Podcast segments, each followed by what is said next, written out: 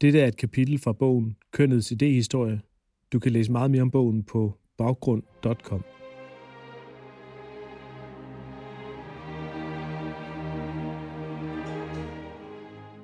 Sarah Gamp, en skændsel for det mest kvindelige erhverv i verden. Linnea Amalie Højer. Den 20. december 1888 kunne man et par sider inde i det engelske tidsskrift Nursing Record finde to helsides portrætter side om side. Et såkaldt før- og efterbillede. Portrættet til højre forestiller en køn og slank ung kvinde med et roligt, mildt blik, iført en uniform med forklæde og krave. I øverste hjørne af hendes billede figurerer et kors. Portrættet til venstre er også en kvinde, en ældre, tyk kvinde med vigende blik, iført påklædning, der røber, at hun tilhører de lavere sociale klasser. Ligesom portrættet af den unge kvinde, er dennes billede ledsaget af et lille symbol. Her en paraply og en flaske lagt over kors. For uden kvindens lighed i udseende fortæller dette symbol læseren, at billedet forestiller Charles Dickens drikfældige litterære karakter, Sarah Gamp. Ordet Gamp henviser på engelsk til en særlig stor, uhåndterlig paraply, hvilket Sarah Gamp også karakteristisk altid bærer rundt på. Overskriften for portrætterne er 50 år. Sarah Gamp repræsenterer den engelske sygeplejerske anno 1838 og er ledsaget af ordet then. Den yngre kvinde på modsatte side forestiller samtidens sygeplejerske og er ledsaget af ordet now. Dette kapitel vil vise, hvordan Sarah Gamp i diskussionerne om ændringen af sygeplejen i slutningen af 1800-tallet fungerer som det, den amerikanske historiker Joan Scott kalder et kulturelt symbol. Scott er kendt for sin metodiske videreudvikling af skillet mellem sex og gender, sex der refererer til biologisk kønnethed, stillet over for gender, der refererer til den sociale organisering af forholdene mellem kønnene. Hertil vil kapitlet anvende den tilføjelse til Scotts definition af gender, som Mikkel Thorup laver i indledningen af denne antologi, nemlig at begrebet også dækker den sociale organisering af kønnethed imellem folk af samme køn, altså hvad der for eksempel forstås ved kvindelighed i en given kontekst, hvilket er en del af dette kapitels ærne.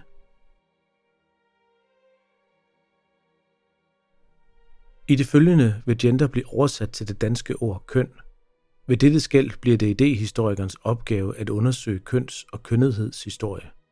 Ifølge Scott er en måde at gøre dette at undersøge de kulturelle symboler, der er med til at forme vores forståelse af køn. Ved at forstå den kontekst, et symbol opstår i og dermed er del af, kan man vise, hvordan kønnede symboler aktivt bruges til at argumentere for og legitimere bestemte positioner og holdninger. På denne måde kan man afselvfølgeliggøre de umiddelbare kønnede betydninger. En sådan undersøgelse er netop dette kapitels ærne. Ved at klarlægge konteksten for brugen af GAMP som kulturelt symbol, vil jeg argumentere for, at hun ikke blot fungerer som en argumentatorisk strategi, i det hun modstilles den nye sygeplejerske, men også igennem denne modstilling bliver symbol på en negativ kvindelighed.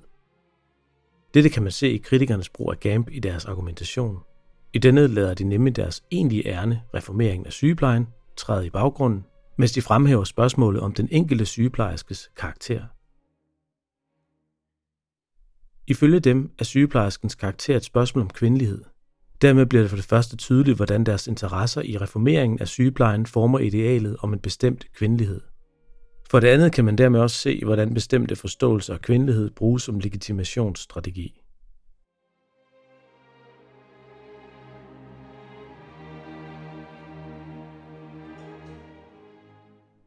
Sygeplejens behov for reformation.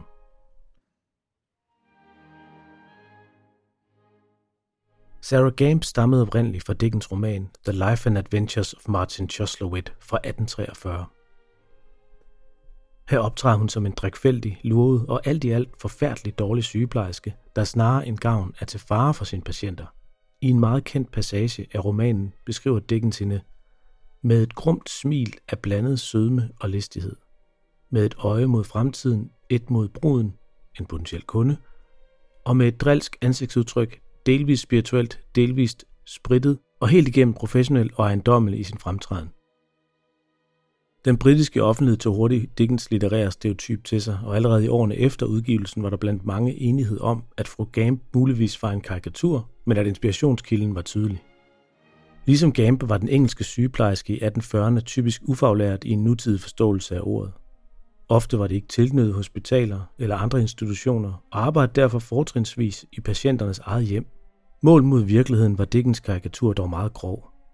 At Gamp alligevel blev et symbol, der repræsenterede sygeplejersken i den første halvdel af 1800-tallet, kan skyldes hendes kritikers ønske om reformering af sygeplejen. Disse kritikere var en blandet skare af læger, religiøse og kvinderettighedsforkæmpere, der havde som fælles hovedambition at institutionalisere sygeplejen. Det vil sige, at de for det første ønskede en formel uddannelse inden for sygeplejen, for det andet ønskede de at tilknytte sygeplejerskerne til hospitaler eller religiøse organisationer. Med dette formål for øje blev Gamp altså et oplagt symbol på en gammel sygepleje, der trængte til reformering.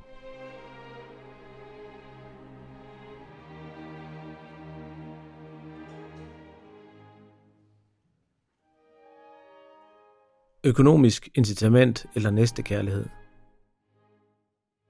For at forstå brugen af GAMP som kulturelt symbol, må man forstå den argumentation, hun indgår som en del af.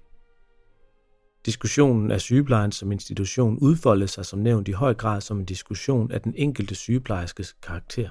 De kræfter, der ønskede sygeplejen reformeret, byggede deres argumentation op omkring et skarpt skæld mellem den gamle og nye sygeplejerske. Et typisk eksempel fra denne position ser man for eksempel i artiklen Nursing in the Victorian Era fra 1897, hvor Margaret Bray reflekterer over sygeplejens udvikling i løbet af 1800-tallet.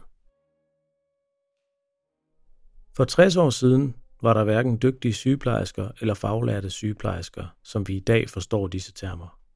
Den type kvinde, beskidt, uanstændig og fordrukken, der hengav sig til at passe de syge, fordi hun ikke blev regnet for duelig til andet, er blevet portrætteret for os af datidens forfattere på en sådan måde, at skønt den skulle være overdrevet, blev genkendt i samtiden som værende rammende og tilstrækkeligt bidende til at bevise, at datidens sygeplejerske ikke kun var ignorant, men farlig for de syge, hun kunne forestille sig at tage sig af. Den udødelige karakter, Sarah Gamp, var nok til at stemple sygeplejersken i den første tredjedel af dette århundrede som en person, der vandærede et af de nobleste kald, kvindekønnet kan hengive dem selv til. Margaret Brays argumentation er her bygget op omkring skældet mellem, hvad man kan oversætte til de ufaglærte og faglærte sygeplejersker. Mellem dem fremhæves og forbindes to hovedforskelle, sygeplejerskens motivation og hendes personlige karakter. Spørgsmålet om sygeplejerskens motivation ses hos Bray i det, hun modstiller det at tage sig af de syge, fordi man ikke dur til andet, til forskel fra ideen om, at det er et kald. Denne modstilling går igen flere steder. Dem, der udelukkende ser sygeplejen som et arbejde og altså motiveret på baggrund af økonomisk incitament, og dem, som er motiveret af kærlig venlighed over for andre, og ser sygeplejen som et kald. Skarpstillet op er det en modstilling mellem at være motiveret af egne interesser eller altruisme. Diskussionen drejer sig dog ikke reelt om, hvorvidt sygeplejerskerne skulle aflønnes, hvad kun de færreste var imod. En del af forklaringen til denne modstilling bunder i, at en del af ønsket om reform kom fra kristne bevægelser. I første halvdel af 1800-tallet opstod der i England en række kristne missionsbevægelser dedikeret de fattige, og en stor del af dette arbejde var rettet mod at forbedre folkesundheden.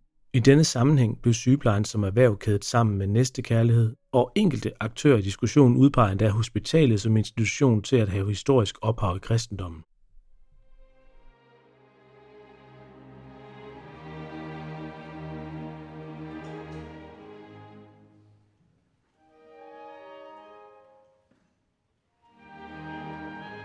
Det mest kvindelige erhverv i verden. For uden sygeplejerskens motivation er en anden forskel, der fremhæves mellem den faglærte og ufaglærte sygeplejerske. Hendes personlige karakter. Hos Bray blev den ufaglærte sygeplejerske beskrevet som beskidt, uanstændig og fordrukken. En lignende karakteristik går igen blandt kritikerne, hvor den ufaglærte sygeplejerske beskrives med negativt lavet tillægsord som grov, inkompetent, hårdhændet, tjusket og drikfældig. Den faglærte sygeplejerske derimod forbindes med forskellige ideelle karaktertræk for en sygeplejerske. Blandt disse tæller positive træk såsom tålmodighed, mildhed, hengivenhed, takt, raffinement og ikke mindst kvindelighed, parentes womanliness. Ved at bygge denne modstilling op, kan Gams kritikere beskrive den faglærte sygeplejerske som kvindelig og dermed implicit sige, at den ufaglærte ikke er det. Kvindelighed bliver det samlende markat for modstillingen. Den nye sygeplejerske, hendes personlige træk samt hendes altruistiske motivation er kvindelig. Den gamle sygeplejerske, hendes karaktertræk og egne interesser er det ikke. Selvom et af målene for kritikerne egentlig var at uddanne sygeplejerskerne, argumenterer de for, at de rette personlige karaktertræk ikke kan læres gennem uddannelse. De beskrives i stedet som uhåndgribelige kvaliteter, der principielt er lige så vigtige som uddannelse. Sygepleje som profession gøres altså uadskillelig fra det kvindelige og udråbes direkte til det fornemmeste, nobleste og mest kvindelige erhverv i verden. Som en af Mrs. Bedford Fenwick her formulerer det i Nursing Record fra 1888. Kritikerne af den gamle sygepleje bygger altså deres argumentation op ved først at forbinde sygeplejen som institution med det kvindelige. Via den forbindelse gør de dernæst sygeplejen uløseligt forbundet med den enkelte sygeplejerske og hendes personlige karakter. Derved bliver det muligt for dem at kritisere den gamle sygepleje ved på forskellige parametre at fremhæve dennes negative kvindelige træk. Når game bruges som et symbol i diskussionen, er det altså i et forsøg på at overtale læseren. Ved at repræsentere en negativ modpol til det kvindelige og dermed sygeplejen, bruges game aktivt som et argument for at reformere sygeplejen. Fortalerne for reform brugte altså datidens normer for kvindelighed til at styrke deres argument. Og særligt interessant i en kønsidéhistorisk sammenhæng formede de også selv aktivt forestillinger om negativ og positiv kvindelighed. Dette så vi for eksempel i spørgsmålet om sygeplejerskerne motivation, hvor den religiøse idé om næstekærlighed forbindes med det kvindelige. I denne kontekst udgøres det kvindelige altså også af religiøse idéer og er derved ikke en selvstændig entitet.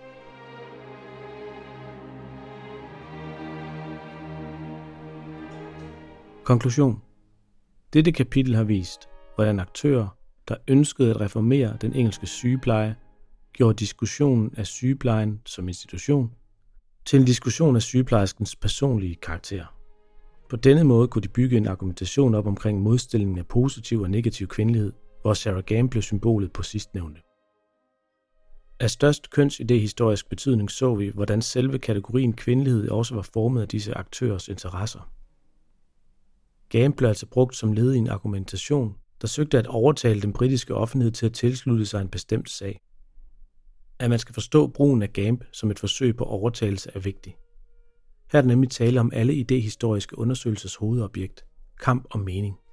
Ved at vise, hvordan forestillinger om kvindelighed er blevet konstrueret og brugt i en bestemt argumentation, har dette kapitel vist, at kvindelighed ikke er neutral eller statisk betegnelse. Betegnelsen udgøres også af bestemte interesser i bestemte kontekster, hvorfor forestillinger om rigtig og forkert kvindelighed eller kønnethed derfor må forstås i sammenhæng med den kontekst, de udtales i. Betegnelsen udgøres også af bestemte interesser i bestemte tekster, hvorfor forestillingen om rigtig og forkert kvindelighed eller kønnethed derfor må forstås i sammenhæng med den kontekst, de udtales i.